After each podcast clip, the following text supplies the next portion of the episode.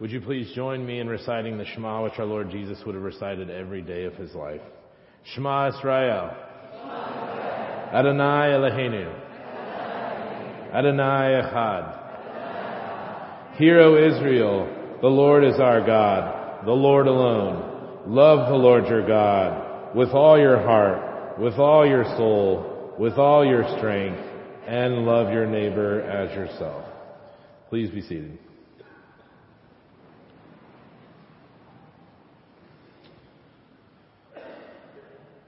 My wife and I have been on an interesting journey for the last few months. Uh, in November, we bought a house that was built in the 1920s, and as we toured the house, um, things looked relatively uh, kept up until we got to the kitchen, uh, which looked small and outdated. And my wife got really excited, which was really confusing to me because my life, my wife loves to entertain and loves to cook. And afterwards, she, I said, I'm a little concerned about the kitchen. And she said, I think it looks fine. And I said, I don't think that's going to work. B- barely two of us fit in the space. And she said, I know, we have to update it. and I found later it was a dream of my wife to find an old house where she had to update the kitchen. So this house met her requirements. My wife works for a contractor. So I was very excited about the idea of all these subcontractors, these specialists who we could call at the drop of a hat and they would show up and with much expertise in the trade, they could do amazing things and make things look sharp and good and take care of them without any involvement on our part, namely me. And to which my wife said, no, we're going to do most of this ourselves. So beginning in March, we started with a full demolition of the kitchen, including removing four walls and a closet that stored not only our 20 year old water, hot water heater, but a chimney as well. 423 bricks later, we got the chimney out of there and then ripped up part of the linoleum floor and inserted new floor joists and then began rebuilding the walls ourselves. I've learned a lot on this journey with my wife. And time and time again, I have asked her, are you sure this is the way this works? Or questioned some of her approaches. For those of you who have not been newly married for a while, this is not a trick that wives like. but I am glad to say we are near the end of the completion of our kitchen and we are still happily married that might be the biggest miracle you will hear about all morning. As I reflected on this passage in our lives and this time and this project we underwent recently, I realized that this is not a new thing for me to want to just outsource our troubles to bring new solutions through other people. Go back with me to when I was a young child my family and I would travel up to Lake Michigan to see aunts, uncles, and cousins and attend a camp called Michigania that was put on by the University of Michigan on Lake Michigan. A family camp, there was lots of things to do and many things involved the lake, so naturally there was sailing. So my dad says to me one day, why don't we go out sailing? And they train you in all these different things to do with the boat before you go out sailing. And the most important one is how to get the boat upright when the boat tips over. So having a logical mind, even at this young age, I thought this is ridiculous. Why would you go out in a boat that would tip over? Well, I didn't realize at the time these boats are small and designed actually to tip over and then be easily brought back up. So when we got to the training on bringing the boat back up, I thought this is ridiculous, this won't happen, and they walk through this stuff and I broadly pay attention and we go out on the water and I'm thinking everything will be fine. At which point we hit some waves and the boat, like they warn us, tips. And we are in the water with the sail and mast and all these kinds of things. Well, it's a family camp, so they're big on safety, so they have a ski boat that goes out when they see the sail tip down. And the people pull up and I think, whew, here are the experts that can actually do this kind of thing. And they say, are y'all okay? To which my dad and I say, yes, we're fine. And to which they ask, would you like any help? And to which I'm thinking, yes, could you right size this boat? And my dad says, no, we're great. and waves goodbye. And I still remember being a small child and so the waves kind of come over my head and I can see the boat as it goes away to shore and I think, we're out here in the middle of what feels like an ocean to me and the boat is tipped over. And my dad slowly walks me through the steps that we talked about before. And you grab this rope and pull on this rope and the next thing I know, the boat's right sized again and we're sailing. There's an element of our lives where God invites us to be part of the journey and part of the story and part of the miracle. And what we'll see this morning in the scriptures is that God is inviting all of us to be a part of His work. The miracle here in the story that we often look at is the great works of God. The amazing plagues that change the landscape of Egypt and overpower a powerful Pharaoh that everyone thought was God.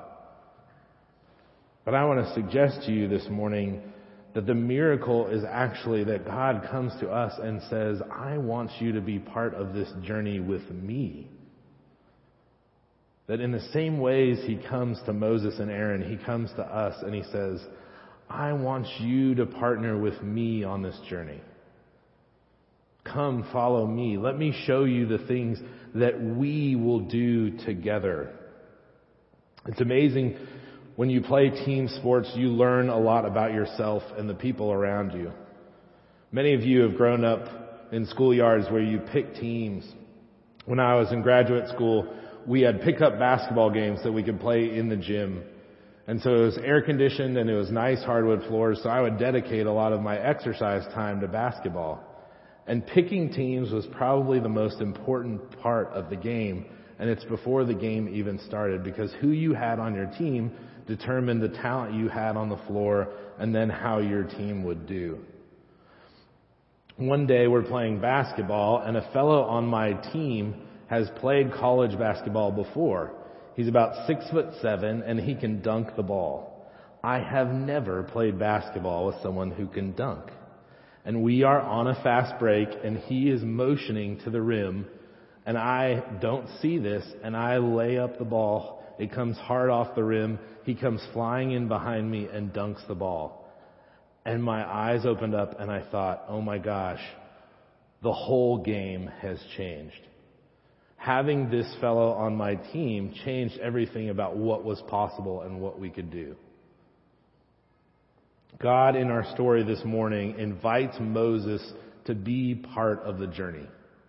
In the same way, he invites us as well. He says, Moses, I am going to call you to deliver, help deliver my people. I've heard the cry of the Israelites and I will return you to Canaan, the land I have promised you. And Moses just thinks, what in the world? And we do the same thing with the things that God calls us to. He calls us to these amazing things, and we think, just like Moses does, how can I do this myself, God? And God says, no, no, you're not going to do these things. You're going to do, we're going to do these things together. As we look at the response and go through the passages, I want you to notice what Moses and Aaron's part in this is and how Pharaoh responds. Beginning in Exodus chapter 7. So Moses and Aaron went to Pharaoh and did just as the Lord commanded. And Aaron threw his staff down in front of Pharaoh and his officials and it became a snake. And then Pharaoh summoned wise men and sorcerers and the Egyptian magicians also did the same things by their secret arts. Each one threw down his staff and it became a snake. You see, the magicians are able to do these things in mimicking what God has done. But then it goes on, but Aaron's staff swallowed up their staffs. And we see in the beginning a foreshadowing where God shows us he will not be overcome. He will not be outdone. He will not, as we like to say around here, share the stage with anyone else. The whole point of this, God tells Moses and us, is that God will be known throughout the earth that He is God and in parentheses, I want you to think, and Pharaoh is not. Because in Egypt, they think that Pharaoh is God. And it continues on later in chapter 7. This is what the Lord says, by this You will know that I am the Lord. With the staff that is in my hand, I will strike the water of the Nile, and it will be changed into blood. This is Moses talking to Pharaoh. And the fish in the Nile will die, and the river will stink, and the Egyptians will not be able to drink it. And he raised his staff in the presence of Pharaoh and his officials, and struck the water of the Nile, and the water was changed into blood. And again, God is reminding Pharaoh and us of his power. But notice that God is directing Moses and Aaron what to do. God can show up on the scene and do it himself. God is speaking to Moses. We know God can speak to Pharaoh as well. It's so interesting. Why is he involving all this through Moses and Aaron? Why does he even bother? We can assume that if he shows up, if he shows up to Pharaoh himself, Pharaoh's going to know more just like Moses would, wouldn't he? But this is not God's plan or desire. God's plan or desire is to involve us in this par- partnership, in this relationship, in this journey. And it continues on. But the Egyptian magicians did the same things. By their secret arts and Pharaoh's heart became hard. He would not listen to Moses and Aaron just as the Lord had said. God is involving Moses and Aaron and us in these miracles. And Pharaoh turns to his magicians to try and produce the same thing. Continues on in Exodus 8. Then the Lord said to Moses, Tell Aaron, stretch out your hand with your staff over the streams and canals and ponds and make frogs come up on the land of Egypt. So Aaron stretched out his hand over the waters of Egypt and the frogs came up and covered the land. But the magicians did the same things by their secret arts. They made frogs come up out of the land. But notice that the magicians can do the same thing, but it's only making the suffering of Pharaoh's people worse. And then in verse 8, Pharaoh summoned Moses and Aaron and said, Pray to the Lord to take the frogs away from me and my people, and I will let your people go to offer sacrifices to the Lord. Notice also that Pharaoh does not go to his magicians to clean up the mess. He actually instructs Moses and Aaron to pray to the Lord. In a sense, Pharaoh's magicians, Pharaoh's workarounds, Pharaoh's attempts to do these things on his own can only make the situation worse. When he needs real solutions, he himself is turning to the Lord our God. In verse 12, after Moses and Aaron left Pharaoh, Moses cried out to the Lord about the frogs he had brought to Pharaoh, and the Lord did what Moses asked. Notice that God is involving us, His people, in His work. He is revealing that He is the Lord and everyone on earth will know this, but He is also revealing to us that we have a part to play. God is instructing Moses and Aaron to go speak with Pharaoh, and Pharaoh is calling on them to call on God. And God waits to bring his solutions until Moses and Aaron have come to him in prayer.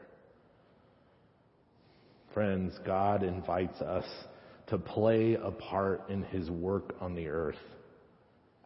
Might that be the biggest miracle of this entire story? And then later in chapter 8, in the fourth example, we find, as Audrey reminded us, that the workarounds and the attempts to do these things on our own will fail and fall short of the power of God. As they bring gnats on the earth, it says, when the magicians tried to produce gnats by their secret arts, they could not. And the magicians said to Pharaoh, this is the finger of God. And then finally in chapter 9, with boils covering all the land, the magicians could not stand before Moses because of the boils that were on them and on all of the Egyptians.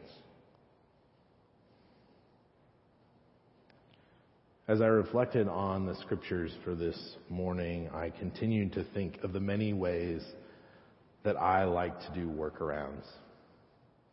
That it's difficult for me to depend on others or even God Himself for the things He calls me to partner with Him in doing.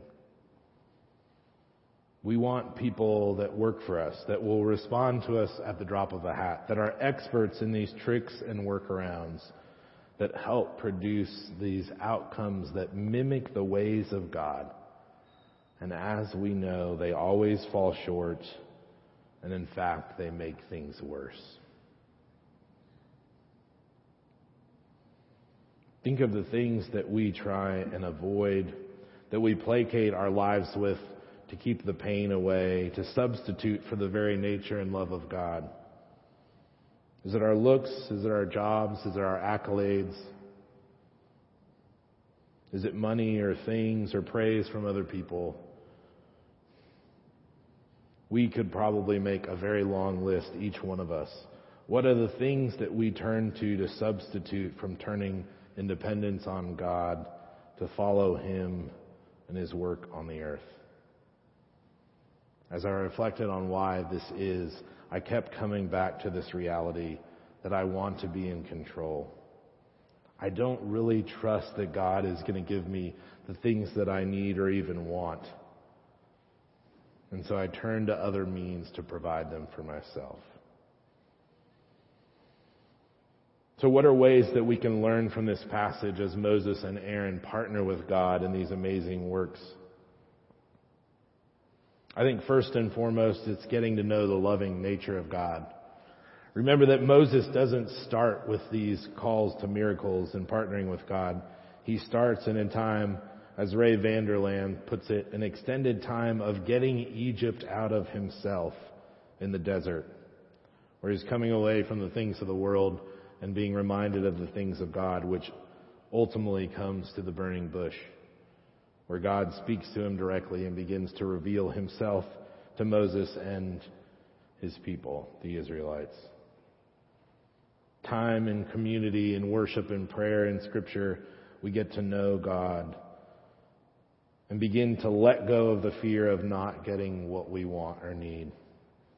Psychologists talk about the importance of actually writing down these things, getting them out of our head and out of our minds and out of our worry wheels, as they call it, and down on paper, and then our problems and our needs and our concerns aren't as scary. And then as King David remind us, reminds us, we can turn to God in honesty, cry out to Him with what we need, as we see the Israelites doing in this passage. God listens and then responds. And then starting to join God on the journey of what He is doing as our senior pastor asks us, whose mission are you on? Are you on your own mission or are you on God's mission? As we begin to get in line with God's plan and be aware that it's not only what we want, but what He wants, suddenly learning to hear the voice of God becomes ever present and ever important in our lives. What does it look like for you to hear that still small voice of God? What is it like for you to have those nudges or the heartstrings pulling you a certain way? Or when a friend calls with a word of encouragement that speaks directly into what you needed, or your scripture passage for that morning ties in to just the things you are struggling with. How is God speaking to us? It's learning to hear His voice. And then finally stepping out and having the courage to do the things that He calls us to. Friends, the real miracles here are not the power of God. We've known that from the beginning when He laid the foundations of the heaven and the earth. We know that Pharaoh is not God and that our Lord is. But for me, the real miracles in this passage this morning is that God comes to us and says, I want you to be on my team. I want you to partner with me in this mission as we go to share my love with all the world. And we will be called to do what seems like amazing things, but friends, I assure you they will be as simple as holding out your hand with a stick or saying certain words to other people. The onus on the miracle and the big work is always on God. The big miracle for us is that He partners with us and we have the courage to say yes. We learn His loving nature and are willing to trust it. We hear His voice and discover where He's guiding us. and then we respond. Many of you have done this for years and can identify with the amazing things that happen when God calls us to something and we respond in doing it.